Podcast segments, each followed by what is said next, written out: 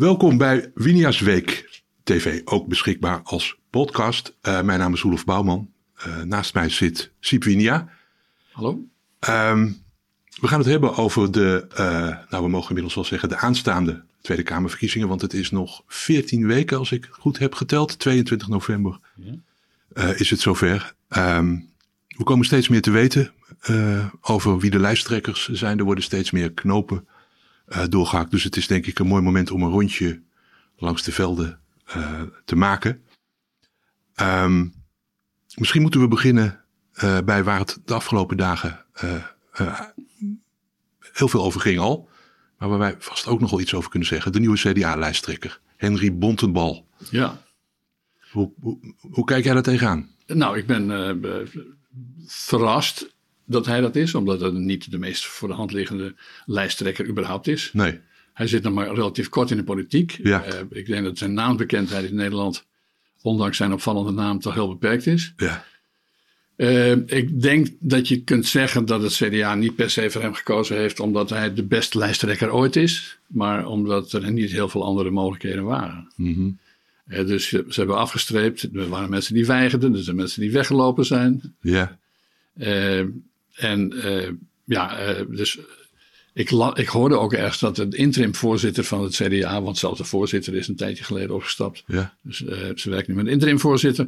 Dat hij zei dat hij, ik heb in mijn hoofd, dat hij de vijfde ideale voorzitter, de lijsttrekker was. Ja. Al voor van gelijke strekking. Ja. Dus dat wijst er al op dat ze hem niet per se ideaal vinden. Maar nu proberen ze van een nood een deugd te maken. Mm -hmm. Onder meer proberen ze van een nood een deugd te maken door hem voor te stellen als een soort nieuwe Balkanende. We hebben natuurlijk in 2002 meegemaakt dat ja. het ook trammeland was in het CDA.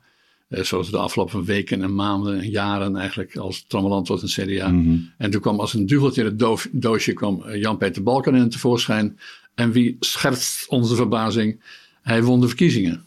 Ja. En dus ze doen een beetje alsof ze dit sprookje willen laten herleven. Want er wordt ons ook op gewezen de laatste tijd dat het overeenkomsten zijn. Hè? Balkenende was destijds een veertiger ja. met gereformeerde roots. Niemand kende hem. Het lijkt allemaal heel erg Henry Bontebal. Ja, tenminste, als je dat zo wilt zien, dan lijkt het heel erg op. Ja. Uh, dit, het was natuurlijk wel zo dat, uh, dat is menigeen weer vergeten natuurlijk, maar uh, Balkenende die, was, die werd naar voren geschoven, curieus genoeg, hmm. door uh, de CDA-afdeling Limburg. En dat is de KVP, dat zijn Ja. katholieken. Ja. En dus Balkenende hoefde zich geen zorgen te maken over de steun van katholiek Nederland. Uh, want die steun die had hij binnen de partij als het ware al op zijn rug. Ja. En bij Bontebal zie ik dat niet, eerlijk gezegd. Hij ademt het gereformeerde volksdeel binnen het CDA. Ja. En dat heeft het CDA de afgelopen decennia doorgaans geen grote voorspoed gebracht. Nee. Hij ademt ook uh, progressiviteit Ja. uit. Ja. Uh, en dat uh, levert het CDA ook nooit kiezerswinst op. Dat is misschien, dat maakt het, de, de lijsttrekker misschien populair in eigen kring, in een eigen kader. Mhm. Waar ze graag het sociale CDA vroeger en tegenwoordig het klimaat-CDA en zo Ja. benadrukken. Ja. Maar dat is, niet, uh, dat is geen uh, garantie van succes bij het CDA. Het CDA wil uh, met name dat wat gereformeerde, progressieve kader. die wil maar niet zien dat het CDA wil het een, een, een ter zake doende partij zijn. De katholieke kiezers nodig heeft. Eén, of voormalig katholieken. Ja, zeker. Twee, dat ze dan een licht conservatieve koers, een behoudende koers. En niet een, een semi-D66 koers of weet ik veel wat moeten varen. Mhm. En dat hebben ze de afgelopen jaren wel gedaan. Dus er wordt veel gedaan alsof Wopke Hoekstra dan ontzettend recht zou zijn. Nou, misschien heeft hij een beetje die uitstraling. Maar hij heeft natuurlijk gewoon het overwegend D66-beleid van de kabinetten Rutte Ja. uh, gesteund. Ja. Uh, en zelfs mogelijk gemaakt. Ja. Uh, dus in werkelijkheid, en er wordt nu bijvoorbeeld, om even een sprongetje te maken, ook gezegd, uh, dat zowel door Bontebal zelf als door de, de, mensen om hem heen, dat hij zou kunnen gaan scoren met het oude CDA-verhaal. Ja. Alleen het probleem is, de afgelopen jaren, dat gaf het CDA zelf ook doorgaans toe, dat ze niet meer wisten wat hun verhaal was. En dus wat is dan het oude CDA-verhaal? Nou, dat is niet echt duidelijk. Uh, hij heeft er zelf van gezegd dat moet, er moet langzame politiek komen. Nou ja, of dat de meest, het meest aanslaat bij kiezers, dat politiek langzaam wordt, dat lijkt me niet eerlijk gezegd. Nee. Uh, hij zegt dat hij van een nieuwe generatie is. Steeds maar weer de nieuwe generatie. Maar waar begint die nieuwe generatie? Waar houdt hij op? Hmm. Wat is de meerwinst van de veronderstelde nieuwe generatie? Is je geboortedatum een politiek argument? Ja, en bovendien, wat is nieuwe generatie? Ik vind iemand van 40 ja, laat ik zo zeggen, toen ik 18 was, vond ik iemand van 40 niet iemand van een nieuwe generatie. Nee, nee. Dus uh, het, het is wollig en warme lucht, zal ik ja, maar zeggen. Ja. Uh, en dan hebben ze het over vertrouwde waarden. Maar goed, ik weet vooral dat bij het CDA van Balkenende, uh, die wist toch vrij succesvol te scoren met, hoewel het heel weinig precies was, maar met het idee van normen en waarden. Waarden en normen trouwens in CDA volgen. Ja, ja, ja. ja. Uh, maar we wisten nooit wat die waarden waren eigenlijk. Ze hebben nog wel eens moeite gedaan. Wisten ze zelf ook niet. Mm -hmm. Ze hebben nog wel eens moeite gedaan om dat op te zoeken. Of dat te formeren. Er is er nooit wat van gekomen. Maar hij heeft er wel enig baat bij gehad. Maar hij heeft het nu over de vertrouwde waarden. Maar wat die vertrouwde waarden nou zijn. Dan noemt hij solidariteit en verantwoordelijkheid. Mhm. Maar solidariteit is eerder een, iets voor het socialisme en zo. Ja, toch? ja. En verantwoordelijkheid is eerder iets voor de VVD, zou ik zeggen. Ja, eigen verantwoordelijkheid. Ja, ja, ja, ja. Ja, dus eh, als je dan zegt vertrouwde waarden, dan zou je misschien denken aan rentmeesterschap en zo. Barmhartigheid. En barmhartigheid. Maar daar hoor je hem dan niet over. Ja, misschien zit hij die verpakt in andere dingen. Maar, eh, eh, Maar, maar is, het, is het ook niet zo dat, dat, dat de kiezers eh, dit jaar zeker niet, niet zitten te wachten op allerlei uh, scheurkalenderteksten. Uh, maar dat ze gewoon willen weten, wat wil het CDA? Uh, het. met stikstof, met asiel, met het lerarentekort, met de zorg. ja, en dan, en dan gebeurt er iets heel geks. Want dan wordt voor ons, door hem zelf gezegd, dan wel zijn omgeving, dan het bestuur van nee, hij is een heel krachtig op de inhoud. Ja. En hij is fusie. Maar dat blijkt nergens uit. Nee, Dus dat is een wonderbaarlijke combi. Hij, heeft ook, eh, hij noemt ook voorbeelden. Hè? Dus Lubbers is een voorbeeld. En Ja, Balken is en Merkel en is dat, Mandela. is dat ook niet raar? Want uh, Lubbers, hij schijnt nog uh, bij Lubbers ook op bezoek te zijn geweest. Ja. Hè? Uh, Lubbers was de man van no nonsense. Ja, dan moet ik wel zeggen, hij ging op bezoek bij de oude Lubbers. En de oude Lubbers die werd een beetje hetzelfde als de jonge Lubbers. En de jonge Lubbers was een PPR-Lubbers. Ja, dat is ook weer zo. En de PPR is opgegaan in de GroenLinks. Dat okay. we niet vergeten. Dus Lubbers was wel een, uh, rond zijn dertigste was hij een, PP, sorry, een KVP, uh, Ja. radicaal. Dat is waar. Uh, en dat werd hij op zijn oude dag weer. Ja. En dus hij, uh, die Bontebal is wel eens bij een bezoek geweest op zijn boerderijtje in, in, in, in Overijssel. Ja. En dan reed Lubbers in die tijd altijd met een, als een vroege, hoe heet het, adapter, Ja. met een elektrische auto. Ah ja. Maar dat ding dat stond voortdurend aan de kant van de weg, want dan was de batterij weer leeg. Maar het, Bontebal die juicht dan, dan toch toe. Zoals Bontebal trouwens ook zelf niet meer vliegt, zegt hij. Ja, ja, dat ja. wordt nog een heel probleem als hij premier wordt trouwens, vroeg me af. Ja. Je zelfs, zelfs naar, ja, maar goed, whatever. Uh, het is natuurlijk wel een typische, uh, laten we zeggen, wat je bij GroenLinks ook wel ziet. Uh, van die mensen die, die ja, een getuigenispoliticus Ja. in zekere zin. Ja. Maar, maar dat zit dan weer, dat botst dan weer met, zou ik zeggen, met zijn imago, althans de, pra de praktijk van zijn imago als klimaat- en energiespecialist. Ja. Want ik heb nog eens even nagekeken. Ik kwam Bontebal voor het eerst tegen eh, in 2017 ongeveer, daaromtrent. Ja. En toen was hij uh, lobbyist bij Stedin. Dat is een van de netbeheerders. We hebben drie van die grote netbeheerders in Nederland. Ja. Uh, overheidsbedrijven eigenlijk. By the way, maar die zijn ook een stevige lobbyist. Ja. Die, die merkwaardig, en die, dat zijn dus de bedrijven die bij ons, uh, de, zoals ook Liander bijvoorbeeld, mm -hmm. die de stroom en het gas binnenbrengen in onze huizen. Ja. En het wonderbaarlijk is dat die netbeheerders, en met name Stedin, en met name de lobbyist Henri Bontebal, hebben zwaar geijverd voor het, wat ik het gasverbod noem. Uh, dus wat ook door de kabinetten Rutte 3 en 4 is omarmd. Mhm. Mm -hmm. Namelijk dat Nederland van het gas af moet en de woningen als eerste. Daar komt het eigenlijk op neer. Ja. En ze hebben er ook een doel voor gezet. Eerst 2 miljoen huizen van het gas af in 2030. Dat is later anderhalf miljoen geworden. Je hoort ze er niet meer over, by the way. Het is Mhm. één grote mislukking geworden. Dus daar praten ze niet meer over. Nee. Uh, dat zie je vaker bij het klimaatbeleid. Dat je steeds nieuwe dingen uitvindt. Zoals tegenwoordig het waterstof bijvoorbeeld. Daar Ja. hoorden ze een paar jaar geleden niet over. Ja. Maar dat nieuwe waterstof moet een, is een nieuwe vlucht vooruit. Het zijn allemaal hypes. Het is, de ene hype moet de andere, het, het, het, het debakel van de vorige hype. Uh, En, en dan, dan was bij Bontebal volgens mij interessant dat hij aanvankelijk van het gas af wilde. En dat hij later weer voorstander werd, geen klein beetje ook, van de hybride warmtepomp. Waarbij je toch weer gas nodig hebt. Dus het is allemaal een beetje... Ja, dat is niet, dat was dat is niet coherent. Nou ja, en als hij dan degene is met de visie en de inhoud en de, en de specialist, dan wordt het dus een beetje, dan wordt het helemaal een beetje pijnlijk, zou ik willen zeggen. Ja. Dus ik heb een paar van die dingetjes op een rijtje gezet. Ja, noem nog eens een paar. Ja. Uh, oh, nog één ding over waarom was hij nou, uh, terwijl hij lobbyist, hij vond zichzelf geen lobbyist, hij vond zichzelf consultant, maar dat was gewoon ja, lobbyist wat hij deed. Tuurlijk. Uh, hij was dus lobbyist bij die netbeheerder Stedin. En ja. als zodanig wilde hij uh, heel Nederland van het gas af. En een beetje snel en een beetje gedwongen eventueel. Ja. En, de, en de reden van Stedin, maar dat ontkende hij dan weer. Uh, maar hij heeft het ook gewoon opgeschreven in nota's. Is dat die netbeheerders, die redeneren zo. Als we in Nederland het, geen Nederlands gas meer gebruiken. Mm -hmm. Dan is het op een gegeven moment afgelopen met het Nederlandse gasnet. En dus moeten wij maar niet meer investeren in nieuwe gasnetten. Ja. Uh, dus die hadden belang bij dat gasverbod, Nederland van het gas af, omdat ze anders naar hun eigen idee onrendabele gasnetten zouden krijgen, waar ze wel voor betaald hadden en waar ze geen geld meer uithalen. Nou, dat is allemaal een beetje cynisch, maar dat werd er allemaal niet bij verteld voor het grote publiek. Enfin, dus dat was in die tijd dat hij bij Steding werkte, maar ook al actief eh, de CDA was. En hij heeft ook eerder bij het CDA gezeten als fractiemedewerker en zo. Ja.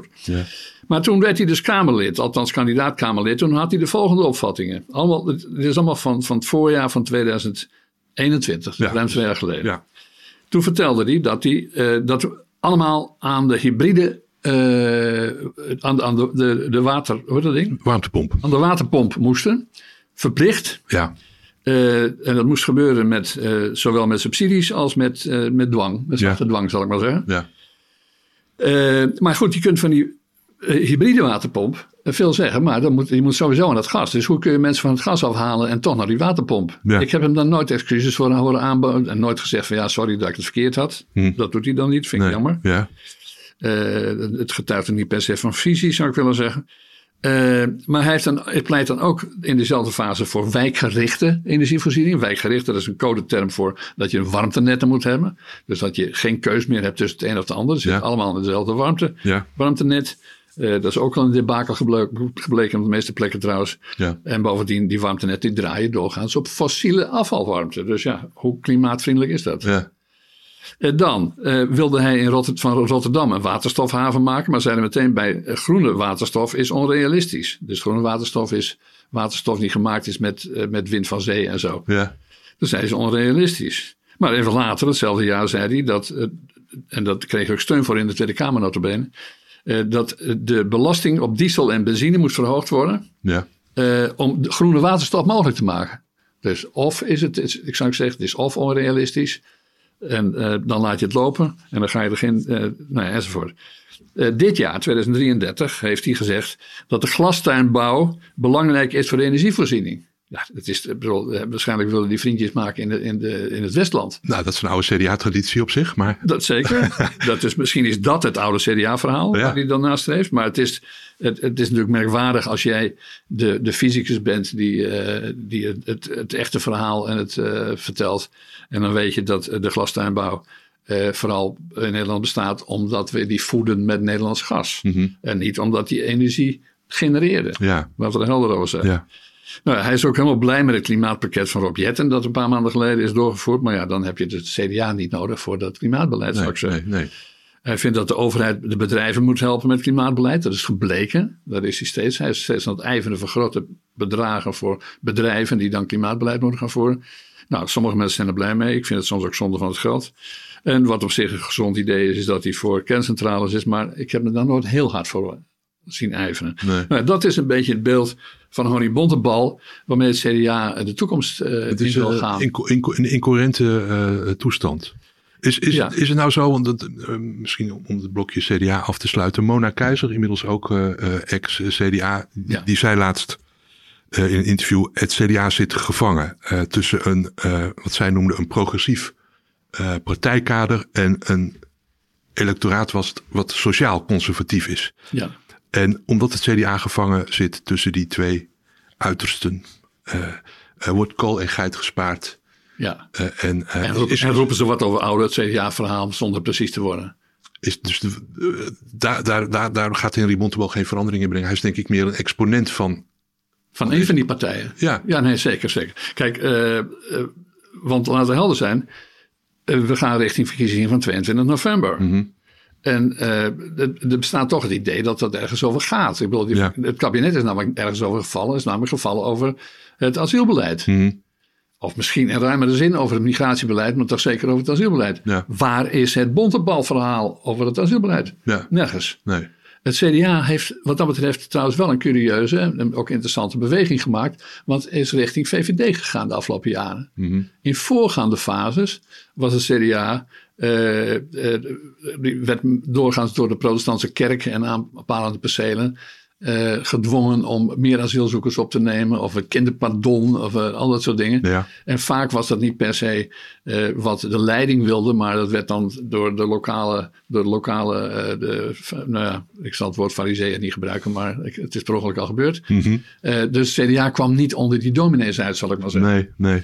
En, maar dan levert Bontebal geen oplossing voor. Al die dingen waar, waarover. Wat is het, de opvatting van het CDA van Bontebal over de stikstof? We weten het niet. Nee. Wat is het CDA van Bontebal van plan op de asiel en migratie? Woningnood, lerarentekort, inflatie. Eh, eh, de positie van Nederland in Europa. Moeten we meer of minder Europa? Mhm. dat, zijn, dat zijn toch zes, zeven thema's waar we. Wat wilde het CDA met de, eh, de, de, de, de narcostaat? Nou ja, dan kun je wel zeggen dat je meer een gemeenschap wilt en vertrouwde waarden wilt. Maar het is een beetje weinig. ja. Ja. En maar gewoon even om in te gaan op jou, de opmerking eh, over het verdeelde CDA. Eh, het CDA is eh, dat het CDA, laten we zeggen, een, een relatief behoudende eh, kiezerskring heeft. Mhm. En een relatief progressieve, vaak overwegend protestants gereformeerde kadergroep. Ja. En in het verleden was het nog vaak zo dat aan de top de mensen dan probeerden om dat beide elementen in zich te dragen en er wat van te maken. Er werd op gelet dat er een soort evenwicht was. Op de Precies. top tussen katholiek en protestanten. Precies. Ja. Maar de katholieken, ik bedoel, als het, het CDA groot wilde zijn, ook electoraal, want dat is, met kiezers krijg je macht, Tuurlijk. eh, dan moet je ervoor zorgen dat je dus die behoudende achterban, eh, potentiële achterban, eh, weet te, te En zeker, zeker ook die hele grote groep katholieke kiezers die het CDA vroeger had in Brabant en Limburg. Zeker, en dat zit, zit vaak een over, een, het overlapt elkaar in zekere mate natuurlijk. Mhm. Ik bedoel, dat de, eh, dus in die zin dat het relatief, dat het sociaal-conservatieve of het licht-conservatieve eerder bij, eh, althans openlijk bij de katholieken dan wel voormalig katholieke kiezers gevonden moet worden. Er blijkt uit dit pakket niet eh, dat met de persoon en het beleid van Bontebal het CDA van plan is eh, veel kiezers te willen winnen. Nee, oké. Zullen we het daarbij afsluiten wat het CDA Ja, betreft? dat komen we zelf een keer terug. Nou, ze komen misschien zo. Ja, vast en zeker. Eh, ook bij de VVD weten we inmiddels wie de nieuwe lijsttrekker gaat worden. Ja, Ehm, die dan. nieuw, is, Ja. nieuw is dat het voor het eerst een vrouw is. Ja, eh, het nieuw is dat het ook voor het eerst iemand is met een migratieachtergrond. zeker. Eh, dat heeft vast eh, voordelen, maar zou dat ook controversieel kunnen zijn of kunnen worden? Nou ja, eh, het is een pijnlijk onderwerp, maar we moeten er niet omheen. En als iedereen omheen gaat, dan doen wij dat dus niet. En dat is, wat mij betreft, de vraag: heeft zij een dubbele nationaliteit? Ze is geboren in Turkije. Ja, en ik vind het vervelend om aan te moeten snijden, maar het is een, een factor van belang. En dan niet omdat Geert Wilders eh, daar en, sommige anderen daar eh, in heden of verleden een, een groot nummer maakten. Nee. Politici met dubbele nationaliteit. waarom wel? Maar, eh, en het heeft ook niks met loyaliteit te maken. Hè. Zij heeft er zelf al eens iets over gezegd als gemeenteraadslid, begrijp ik. Dat je, dat, dat het, het hebben van een dubbele nationaliteit niks zegt over loyaliteit. Nee, dat is waar. Dat zegt helemaal niks over loyaliteit. Om, om het even compleet te maken. Ja. Dat was in 2016 toen eh, mevrouw Ariep eh, Tweede Kamervoorzitter werd. En er discussie was over haar dubbele eh, nationaliteit. Toen zei mevrouw Jezilkus, eh het is maar een papiertje. Een paspoort zegt niks over, Nee. je, over je loyaliteit. We mogen aannemen dat dat nog steeds haar opvatting Nou, ja, in ieder geval, ik, ik heb geen, geen recentere opvattingen, ideeën van haar erover gezien. Nee. Ehm, eh, maar de grote fout die bij dat debat vaak wordt gemaakt, ook door haar als het aan mij ligt, dat is de loyaliteitskwestie. Dat wordt dan vaak van, eh, dat, dat, dat, ze hebben het ook over paspoort, maar dat is ook misleidend. Het gaat over een staatsburgerschap. En als je Ja. staatsburger bent, dan kun je eventueel een paspoort aanvragen, maar het gaat over het staatsburgerschap. Ja. En het pro- probleem is dat eh, landen als Turkije eh, verdergaande eh, opvattingen hebben over wat hun staatsburgers wel of niet moeten doen en in zekere situaties. Mhm. En dan interesseert het eh, leiders van een land als Turkije helemaal niets. En ook de rechterlijke macht niet en de politie niet. Of iemand toevallig ook nog staatsburger is van Nederland. Nee. Dus een Nederlands paspoort heeft, zoals we dat noemen. Eh, dus wat bijvoorbeeld niet mag, eh, je kunt zwaar gestraft worden in Turkije. voor het doen van uitlatingen die door de, de Turkse rechterlijke macht als schadelijk voor de Turkse staat of de reputatie van de Turkse staat worden beschouwd. Sterker nog, als je die uitlatingen doet buiten Turkije, word je dubbel bestraft. Ja. Dus we kunnen in de situatie belanden dat, eh, dat, eh, dat als uh, Dylan Jezelgus premier van Nederland zou worden en ze heeft dubbele nationaliteit, nog steeds, wat ik niet weet of ze dat Nee, nee. maar het is wel verstandig om daar helderheid over te brengen. Als stel je voor dat zij premier wordt, dan zou zij als staatsburger uh, met die dubbele nationaliteit, dus met, ook met de Turkse, Turkse nationaliteit, mm. uh, onderhorig zijn aan de Turkse macht, aan de Turkse rechtelijke macht, aan de Turkse politie en de Turkse staat. Uh, en dat is wat we niet moeten willen. Dus ik hoop dat ze vrij snel helderheid kan verschaffen daarover. bij voorkeur dat ze dus geen. Ik wou net zeggen, niet alleen helderheid, maar je wil ook dat ze die. Ja, nee, nee. Dat, dat het beste zou zijn, dat Ja. zou verder het beste zijn, als ze daar snel helderheid over schaft. dat ze geen stuks staatsburger meer is en dat we daar ons dus geen zorgen over hoeven te maken. Oké. En daar heeft ze natuurlijk de, de kansen sinds 2016 andere ideeën over hebben gekregen. Ik hoop dat dat zo is. En nogmaals, het gaat niet over de vraag of ze niet loyaal is aan Nederland. Het gaat over de vraag of meneer Erdogan, Erdogan vindt of hij de baas over haar kan spelen of niet. Ja. En dat moeten we niet uh, willen. En uh, nou ja, we hebben dat dus. Uh, misschien is het een aardige anekdote in dat verband nog. Dat in, in het kabinet Balkan en de Vier, dat was het Ja. kabinet van, van CDA met PvdA, Ja. hebben we ook een paar staatssecretarissen gehad met dubbele nationaliteit. Uh, waaronder ook een Turkse mevrouw toen al, Mevrouw Al-Bayrak. mevrouw Al-Bayrak. En, uh, en er is sprake van geweest in het kabinet dat zij uh, staatssecretaris van Buitenlandse Zaken zou worden. Ja. Nou, de PvdA, haar eigen partij, die had daar kennelijk geen problemen mee. Maar het CDA, dus de regeringspartij CDA, heeft dat gefetoed. Mm -hmm. Omdat zij toen dus al zagen uh, dat dit niet in het belang van de Nederlandse staat zou zijn. als iemand staatssecretaris van Buitenlandse Zaken zou zijn, die tevens uh, Turks staatsburger is. Hoe, hoe liep dat ook alweer af? Ze werd toen staatssecretaris van. Uh, ik, ze, hield gewoon naar, uh, ze hield gewoon naar portefeuille. Ik ben even kwijt of dat. Uh, dat okay, was justitie, okay. dacht ik. Oh ja, oké, oké, oké. Maar het, je, je, je, bedoelt te zeggen, als dit destijds een kwestie was voor een staatssecretaris, dan moet dat nu helemaal een kwestie zijn voor een potentiële ja, president. Ik kan nog zeggen, als het gaat over hele, alleen maar Nederlandse, binnenlandse aangelegenheden, dan zou je daar eventueel dat door de vingers kunnen zien. Maar ja. bij de minister-president is dat natuurlijk ondenkbaar. Oké. Okay. we zeiden net, is de, het lijsttrekkerschap van, van Henry Bontebal, uh, wijst dat op een nieuwe koers van het CDA? Of wat betekent dit voor het CDA?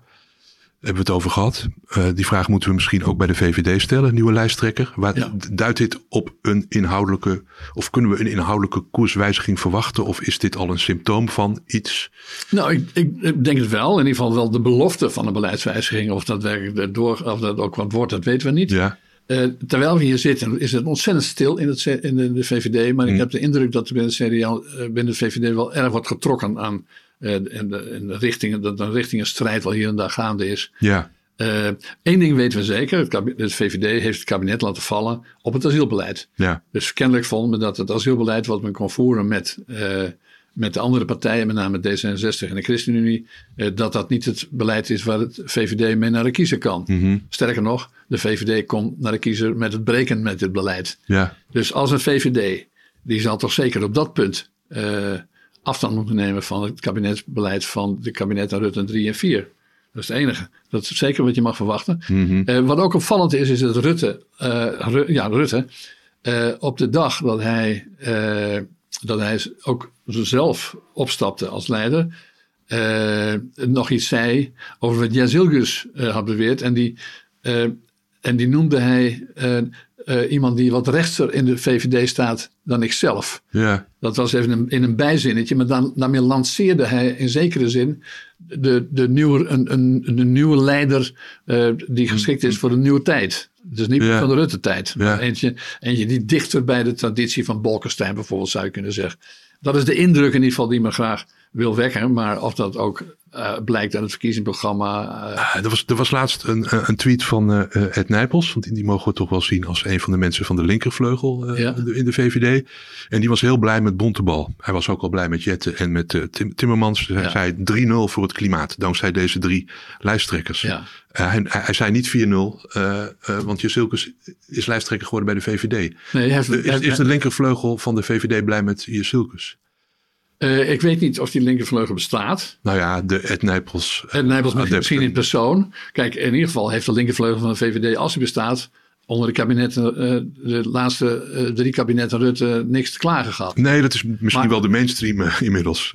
Nou ja, dat, dat zou kunnen. Maar, nou ja, ik denk eerlijk gezegd dat er een zekere overeenkomst tussen het CDA en de VVD is. In die zin dat de VVD ook alleen maar groot kan worden met- als relatief rechtse partij. zeker, ja. Maar Rutte die heeft dus de afgelopen tien jaar gebruik gemaakt van relatief rechtse stemmen om relatief links beleid te maken. ja.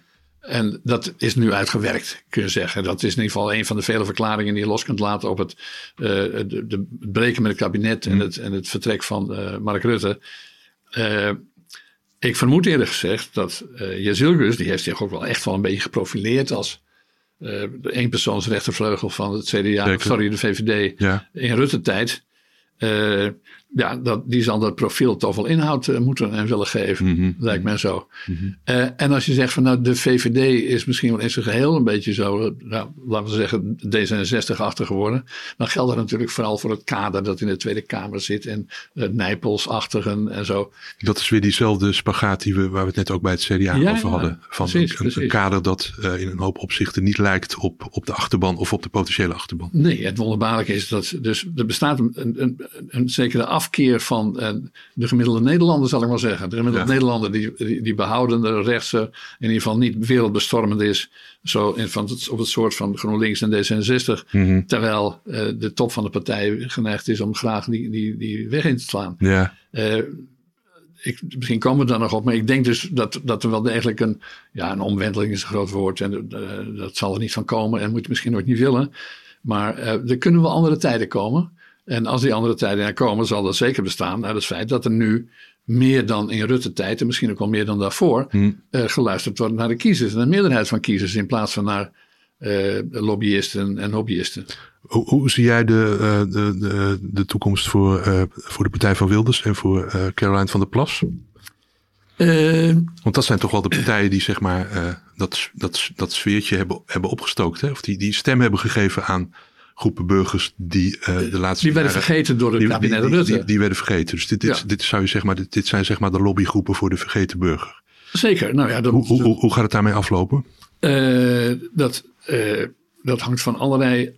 dat hangt er ook van af. Waar wij spreken weten we nog niet wat omzicht meedoet. Dus dat is ook van groot belang. Die, die kan overal hoe heet het, stemmen oprapen. En, maar, Maar als je het van afstandje bekijkt, kunnen we verwachten dat de, de kiezer die de afgelopen jaren eh, in, in grote getalen stemde op partijen als de PVV, eh, de BBB, is natuurlijk eigenlijk al begonnen in 2002 met Fortuyn, later Rita Verdonk. ja. Eh, is, die is die ontwikkeling gestuurd nu? Eh, gaan, de, gaan, de kiezers op Nee, nee, 22, dat- dat- gaan de kiezers op 22 dat lijkt me november weer terug naar de... Dat- dat- Die gaan zeker niet terug. Nee, nee. sterker nog, eh, ik, ik was, eh, zat vrij dicht op de politieke ontwikkelingen ten tijde van Fortuyn en, en, en CDA in die dagen. Ja, En Jack de Vries, de, de, de, de, de mannetjesmaker van Balkenende, ja, eh, die zei in februari van dat jaar, dus dat was een maand of drie, vier voor de verkiezingen al. Mhm. eh, al die mensen, zegt hij, zei hij, die nu weglopen bij die partijen waar ze altijd op hebben gestemd, dus de PvdA en Mhm. Ja. wat meer zei, die komen niet terug, in ieder geval niet, niet snel. nee. En dat gebeurt nu natuurlijk ook. Dus het afbrokkelingsproces zal, zal, eh, die wordt, wordt niet gestuurd op 20, eh, eh, op 22 november. Wat, je, wat aannemelijk is, is dat de VVD zich redelijk weet te handhaven. Niet per se als grootste partij, want de grootste partij zou ook heel goed kunnen zijn dat dat dat dat het linkse blok wordt. Hè, Gaan we het zo over hebben. Ja, ja. Maar het staat ook nog niet vast dat de leiders van de winnaar, uh, dat de winnende partij de premier levert. Nee. Dat moet allemaal uit het krachtenveld blijken. Oké. En volgens de laatste peilingen waar we op dit moment over kunnen beschikken, zijn er maar drie partijen die meer dan 20 zetels halen. En dat is dan VVD, eh, BBB en uh, de partij van Timmermans, zal ik maar zeggen, mm -hmm. GroenLinks PvdA. Mm -hmm.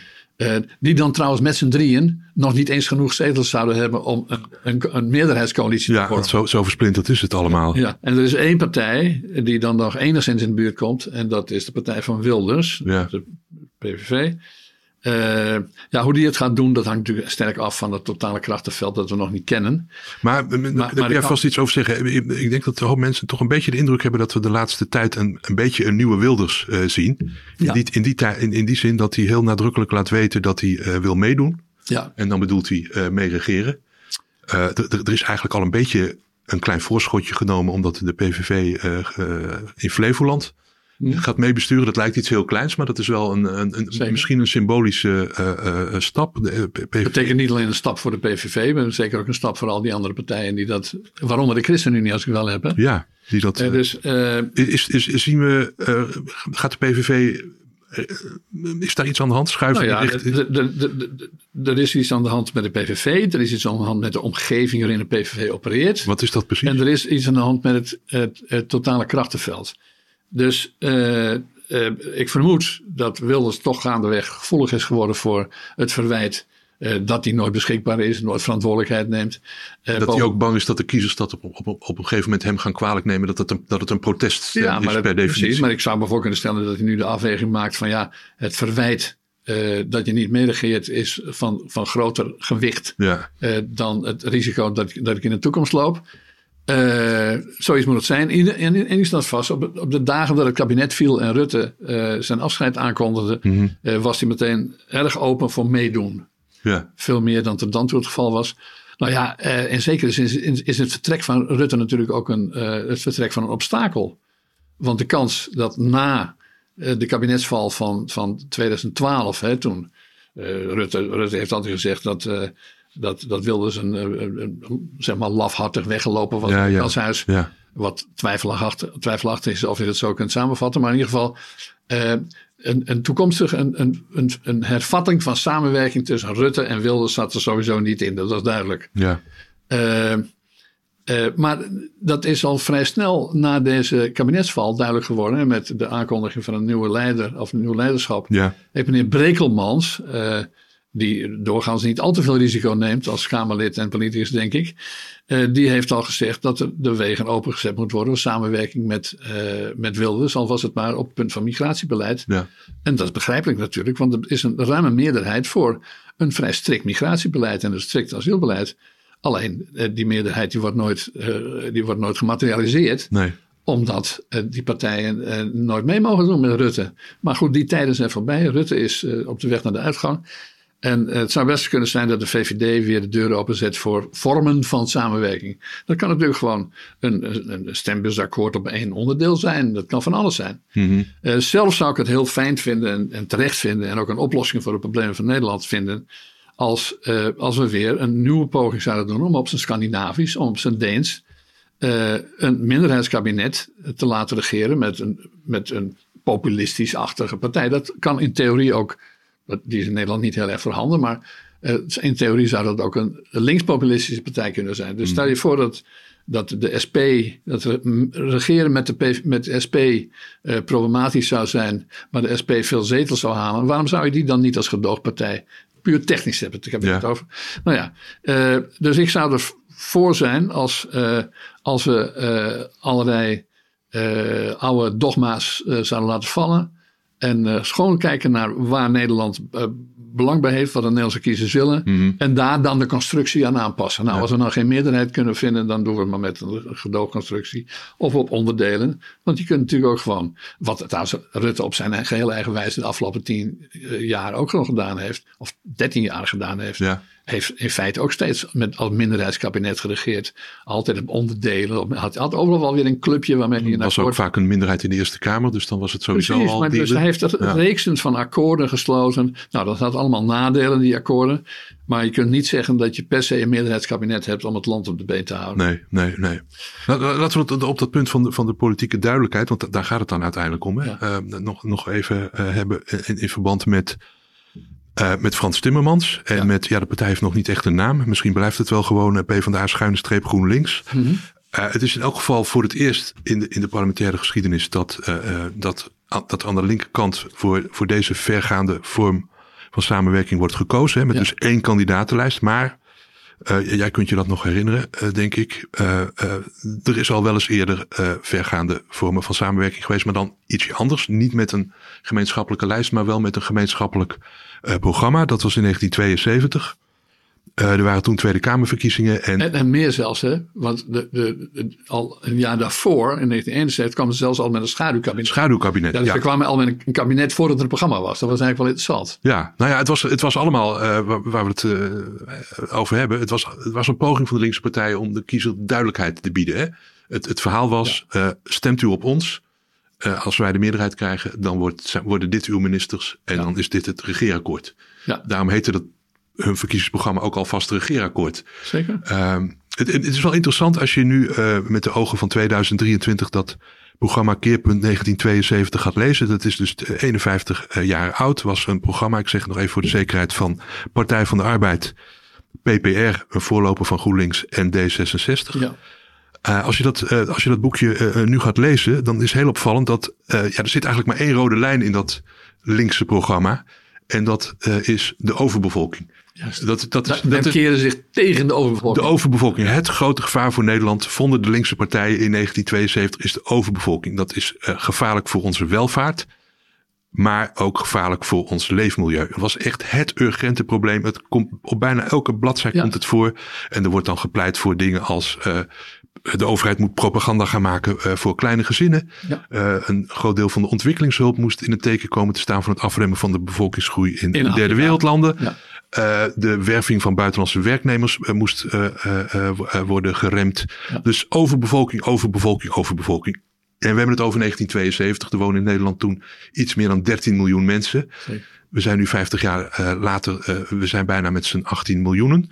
En eh, eh, de vooruitzichten zijn dat de, dat de bevolkingsgroei eh, explosief doorzet de komende jaren.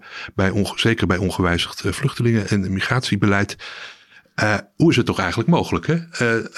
Toen met z'n 13 miljoenen was die overbevolking het thema van links. Ja. 50 jaar later wat dat rechtsgevonden? wordt dat rechtsgevonden en hoor je links er helemaal niet meer over. Nee, maar Hoe, eh, wat, wat, whatever happened to the, links, to the lefties? ja, Eh, ja, Nou ja, dat, dat, dat geldt natuurlijk voor meer terreinen. Eh, het geheugen is beperkt en de verantwoording is nihil. ja, dus je, want laten we bijvoorbeeld, ik maak even een zijspoor. Ja. Kijk even naar hoe eh ter linkerzijde nu wordt geoordeeld over bewapening in de NAVO. Nou, dus wat, dat, wat er nu gaande is, is totaal contrair aan wat er decennia lang eh, bij links in de brede. Ja. Links was tegen de NAVO of moesten uit de NAVO. Of, mochten zeker geen nieuwe landen bij. eh, eh, precies, want we, en, en de Russen die hadden het beste met ons voor. ontspanning, weg, met, weg met het vijanddenken. En nu is het precies andersom. Dus de, in, in Duitsland liepen de Groenen de afgelopen jaren. Dus de, de, de meest linkse regeringspartij die liep, liep het hardst voor de bewapening van Oekraïne. Ja, Dus eh, het is, je ziet natuurlijk sowieso dat de hele, noem het maar, eh, zowel de cliëntelen als het winkelaanbod van links is sterk veranderd de afgelopen decennia. Mhm. En dat heeft overigens links geen, eh, geen eh, uitsluitend windeieren gelegd, laat ik nee, maar zeggen. nee, nee. Eh, ja, dus de PvdA is, er een, eh, is daar bij uitstek natuurlijk een voorbeeld van dat ze men eerder, eerst voor de verheffing van, eh, van de arbeiders was, zowel in materiële als in immateriële zin. De arbeider moest zijn eigen auto Zo is het. en nu moet hij eruit gejaagd worden. Zo is het. Ja. Dus het is eh, de links, eh, en dat geldt natuurlijk voor de Timmermanspartij eh bij uitstek. Die, eh, ja, wat willen ze? Ze willen de wereld redden. En dan moet Nederland erop draaien, kortweg. Ja, En, eh, maar, waar zijn, maar wie is nou, welke Nederlanders zijn al bereid daarvoor eh, te tekenen? Nou, ik denk eerlijk gezegd dat het programma van, eh, van Timmermans als mensen wisten wat het helemaal in het portemonnee ging kosten. Dan zouden ze vermoedelijk, dan zouden zelfs GroenLinks en een PvdA de, wordt het uh, diehards daarvoor terugdensen. Maar ze weten het vaak niet hoeveel, uh, wat ze er allemaal niet voor opgeven. Maar is, is, is Frans Timmermans een oplossing voor het structurele uh, probleem van links? Namelijk dat ze de afgelopen twintig jaar voortdurend achteruitgang hebben geboekt bij verkiezingen. Maar Maurice de Hond zegt nu, Frans Timmermans zou misschien wel 40 zetels kunnen halen als die D66 opeet ja, en ja. een beetje nee, de Partij voor de Dieren. Dus er is, er is winstkans, maar de, het is niet zo dat het linkerkamp stemmen gaat terugwinnen.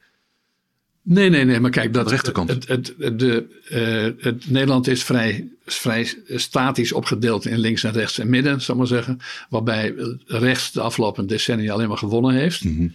uh, zeker ook dankzij het, uh, migratiethema, waar ja. Nederlanders anders over denken dan de overheid. Mm -hmm. Uh, en dus voor links is er alleen, zolang links niet meer teruggaat naar het thema van 1971 en 1972. Uh, dus kijk, als Timmermans plotseling erg gaat ijveren tegen de overbevolking, kan het zijn dat misschien ook uh, dat een PVV-stemmer terugkeert naar de PvdA. Ja. er is zijn weinig aanwijzingen voor, geloof nee, ik. Ja. Nee, nee. Dus het belangrijkste wat, je, wat de, de, de partij van Timmermans kan bereiken, is het lege eten van de rest van links. Ja. En eigenlijk is dat wat er de afgelopen decennia steeds gebeurd is. Mm -hmm. ja, dus als de SP groeide, de SP is een grote partij geweest, het begin van deze eeuw, uh, althans eerder deze eeuw. En toen, uh, maar dat, was, dat, dat kwam omdat ze dan andere delen van links ja, dus wat GroenLinks had dan vier zetels en wij kregen er 25. Ja, zo ja. gaan die dingen. Ja. Uh, waarom met D66 boekte die winst in 2021? Omdat ze de PvdA en GroenLinks klein hielden. Ja, het zijn allemaal ja? communicerende vaten. Het zijn communicerende vaten. Het is natuurlijk wel zo dat, uh, dat als je de enige de, de, gewoon toch de grootste partij kunt worden op die manier. Ja, dat je een onevenredige rol op het formatieproces kunt voeren. Maar uh, ja, als je, uh, als je dat. Uh, stel je voor dat Timmermans gewoon het hele programma van PvdA en GroenLinks wil, wil laten domineren ja. in de formatie. Ja, met wie gaat hij dat dan doen? Ja. Met de SP, die dan tegen de tijd zes zetels heeft of zo? Mm -hmm. Nee, nee. Dus dan dreigt voor deze combinatie de situatie van 1977, waarbij de PvdA de verkiezingen won. dus de, de, Den Uyl won de verkiezingen en ja. had het zo in de bol. En zijn partij had het nog meer in de bol. En ze zouden nu echt de wereld gaan veranderen. Dat dat juist de reden was om hem buiten te sluiten.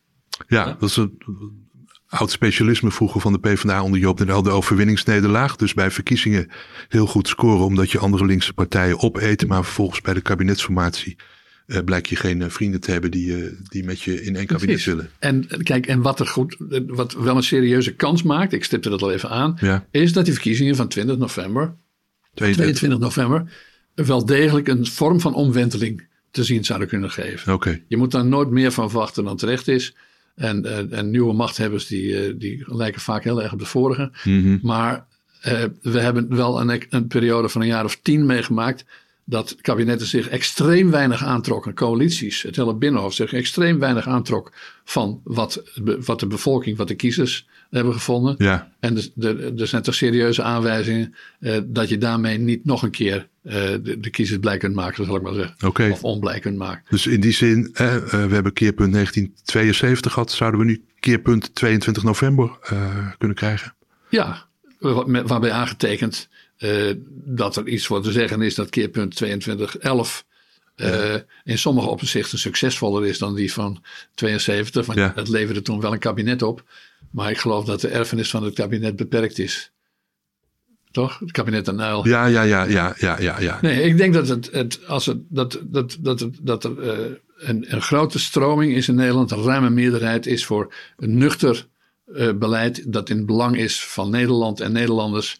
Uh, en, uh, en dus weg van de luchtfietserij onder de laatste, laatste kabinetten Rutte. En, uh, en het zou best kunnen zijn dat dat goed zichtbaar wordt na 2011. Oké, okay, oké. Okay. Nou, over 14 weken weten we meer. We gaan het er vast nog wel een keer vaker over hebben. Yes. op weg naar keerpunt 22 november. Um, bedankt voor het kijken, bedankt voor het luisteren. Um, deze uitzending is ook beschikbaar als podcast, zeg ik er nog maar even voor de zekerheid bij. Tot de volgende keer.